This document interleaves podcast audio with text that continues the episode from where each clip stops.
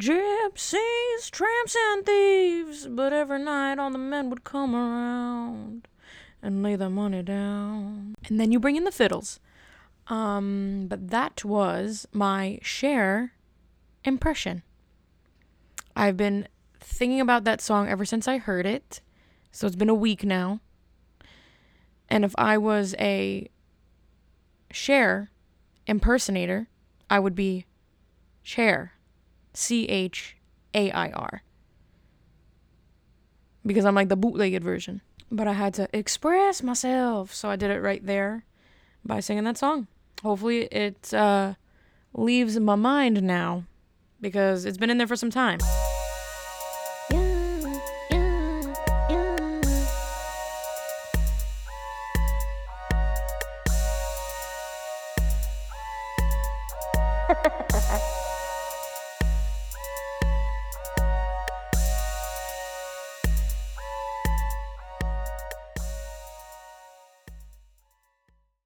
Coronavirus is still happening. And you want to know about something I don't miss? I do not miss the gym. Whenever I pass that place, it's like absolute euphoria because it's not like I'm choosing not to be there. I don't have a choice. I can't be there. So that makes me feel good. That makes me feel okay. That it's not my fault. But do I miss it is the real question.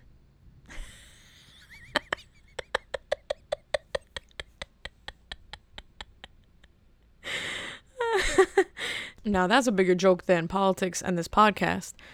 I, what I really miss, though, I went to Planet Fitness, and I still have a membership because before I had the schmononucleosis, I was serious about the gym. Uh, so what I do miss though is that they have like free bagel Monday and free free pizza Friday. So that is a really good initiative to get me to the gym. I'm not going to lie, even though I've only indulged in it like once or twice. Ooh, it's thundering out. But I do I do miss that and I will be taking advantage of that.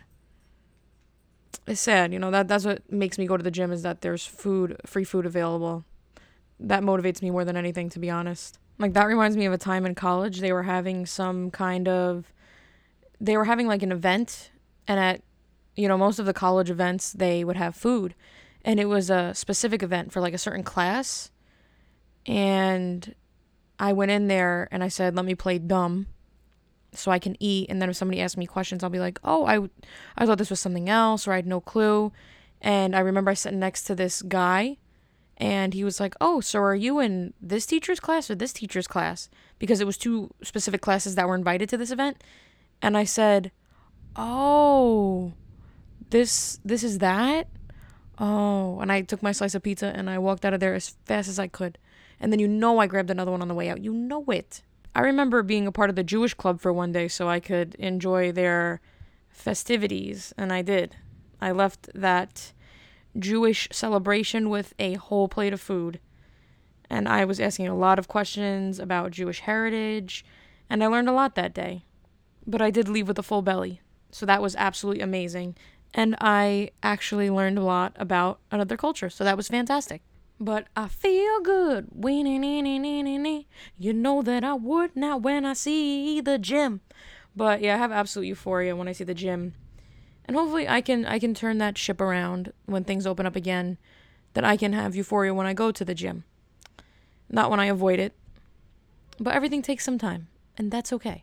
There isn't really much to enjoy about coronavirus other than spending time with family. That's been amazing. But other than that, really, there isn't much. So you have to take joy in, in the small gifts of life, which is like wearing a mask is awful. But what I do love is that I can sing under the mask out in public and nobody will know who it is as long as I keep my eyes in a certain way. And I can make fart noises when people bend down in grocery stores which is also hilarious. And then what are they gonna do? Oh, which which one of it is you? You know, which which one of it is you? Which who, uh, which one of you did that? You know, and then I can just play them again. Nobody will ever know, and that's why it's fun. Nobody's gonna beat the shit out of me because we're all wearing masks. It's a very childish thing to do, but it makes me smile. So, You got to do things that can make you laugh once in a while. You have to. You have to find the small victories in every day. This makes me think about how Bob's Furniture is doing. Because I don't know anybody who's buying furniture during this time. So, and that's also another place I love because they did the free food. So I would always go in there and ask questions to the associates and be like, is this mahogany? Is this 100% pure leather? You know, act really interested, ask a lot of questions, and then make your way over to the snack bar. And then I always tell them, I'll get back to you. Thank you so much for your time. And they never see me again. And I make sure next time I go in there, I have a shorter haircut or I have a, a definite physical difference. I look physically different so I can just do it all over again. Because the marketing strategy is that they put the snack bar all the way in the back. So there is going to be an associate that runs after you as soon as you get in there. There's no way they want some random person just going to the snack bar, which is me. They want to make sure you're leaving there buying some piece of furniture. And I've never bought it. Uh, I've never bought a furniture bought in. I was gonna say. I was gonna say bought in. I never bought a furniture, a piece. Oh my gosh, my house just shook because there's some kind of storm happening outside, and that's why I was going to say bought in. So I've never I've never bought a piece of furniture from Bob's. And I've always left there, uh, like I said, with a full belly. That's what you have to do, but that's their strategy. They want you to go in there and leave with a piece of furniture. Not the food, not the ice cream, not the cookies. That's what they want. So if you just do what I'm telling you, you can always leave Bob's with food and no furniture. And isn't that the goal for most of the people who go in there? I know it is for me. Like at Sam's Club, they'll be like, Where's your membership? And I'll be like, Oh, you know, my mom or dad is in there. Oh, okay, go ahead. You can go find them. My mother or father isn't in Sam's Club or BJ's. I'm in there, I eat the samples, then I leave. You can change the player, but you can't change the game. So I'm planning on going to the beach Friday. So I have like a hate hate relationship with the beach. There's not much love there. Because growing up I went to the beach like the family beach was Coney Island. I think we've gone there the most. That was which was Coney Island in Brooklyn. And if anyone has ever been to that beach, any of you listening, that is the most filthy beach I've ever, maybe one of the most filthiest places I've ever been in my life. The water is black. There's, I remember as a child, I was swimming in there and everything, and a condom comes floating by. And I hate to admit it, but for a fact, not only once, but multiple times, I did swallow the water. You always tell yourself you're not going to, but it always happens. It's the sad truth about going to the beach. And now, it leaves very little to my imagination of what I did swallow. And when you think about it, just imagine what's in that water. People bring their dirty bodies to the beach. Some people just go there dirty. They're like, eh, I'm going to the beach. That'll be my form of a shower. They go there dirty. You know, all the fish, all the wildlife is defecating in the beach. You know, people have accidents where they throw up. If somebody, if they find a body there, you're swimming in all of that. But the thing is, you just can't think about it or you'll never have fun at the beach. So that's what I try to do. But at a young age, I have just seen things. I've seen things. So it's hard to paint the beach as a perfect little paradise. Even when the water's see through, I can't trust it. Like the only beaches I really enjoy going to are the ones in California because a lot of them like it's see through water and it's beautiful. You can see the wildlife and stuff. I love that. I really do. But I just can't help but think, what's in this water that I'm swimming in? And I, I don't even want to think about what's in that sand. And the sand gets in all your crevices. It's just an awful situation when you think about it. and people love it. It's not my thing, but I will go because it's a lot of my friends are going, so it's fun. It's not peer pressure. Nobody peer pressured me into going to the beach. Nobody's gonna give me a swirly if I didn't go. But it's a fun social thing. I would never go by myself because also I there's no such thing as tan for me. It's just I get burnt, severely burnt. I cry the way whole way home. I have to cry while I put aloe on my body. And then I'm red for a few days and then I just go back to being white. There's no tan for me. Plus everything on the boardwalk is double the price. The rides are I'm like a ride connoisseur. So the rides are bullshit. They're always like too rough or small and you're paying a ton of you're paying like 10 bucks to go on one ride. But it'll be fun. I like uh I like getting smacked about smacked around by the waves. Last time I went to the beach, I went with a friend and that was really it was a really good time. And I was in the water and I have like a bikini bottom that ties on both sides and the waves were hitting me really hard. So my bottoms were almost falling off, so I was trying to like retie the bottoms. And every time I was trying to retie it, it would sort of I would sort of kind of lose grip because of the waves. Next thing you know, I'm rolling around in the water, holding on to a rope that has sea algae all over it, uh, fighting for my life. Now I'm uh I was on my knees and not even on my knees anymore, just holding on to with one arm, holding on to this algae covered rope, and the other hand is holding my bikini bottom together. And then a group of Asian children decide that they want to play a game of volleyball around my body that is tethered to the rope. So they're playing volleyball around me. I can't see anything. I'm swallowing water. I'm almost dead. And then one of the children fall. So now there are multiple children holding onto this rope. I almost got kicked in the mouth. I sort of risked it for the risked it for the biscuit. I tied my bikini bottom and let go of the rope.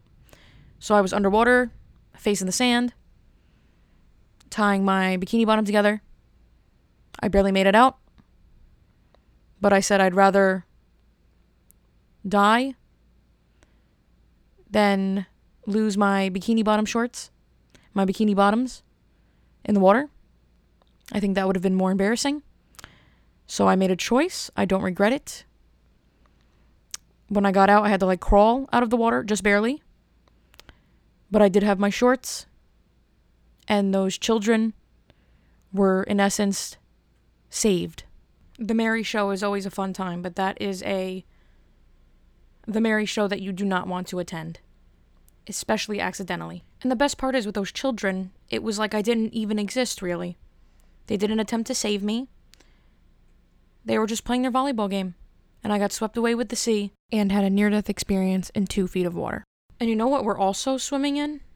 It's de- depending on which water you're in.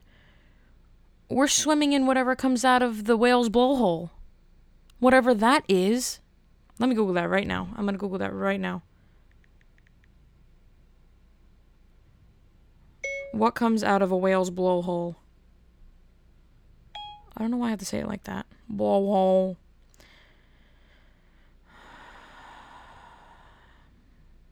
Whales open their blowhole or holes. I don't know they had multiple, and exhale air explosively explosively through their blowhole. This exhaled exhaled air from the blowhole is called the blow, and usually forms a gusher or bushy stream of misty air and vapor.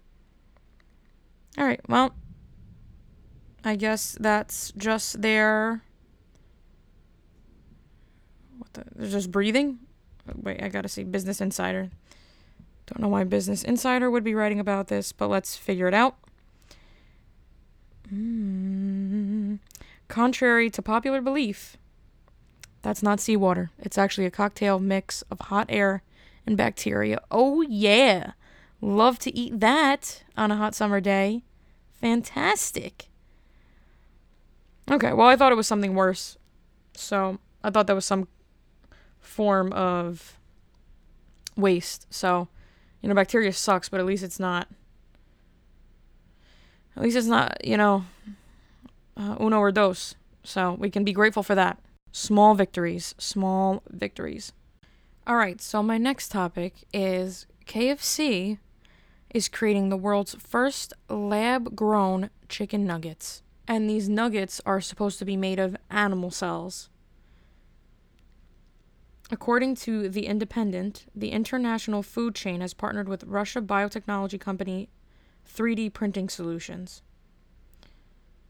The company produces bioprinters and material for bioprinting for a project titled Meat of the Future. KFC hopes to receive the first test product by autumn 2020. I don't know how I feel about KFC 3D printing my nuggets. I don't know. Like, what? What? Like, I, I just don't even. How about we just don't eat it then? To be honest with you, I, I just think I'd rather not eat it.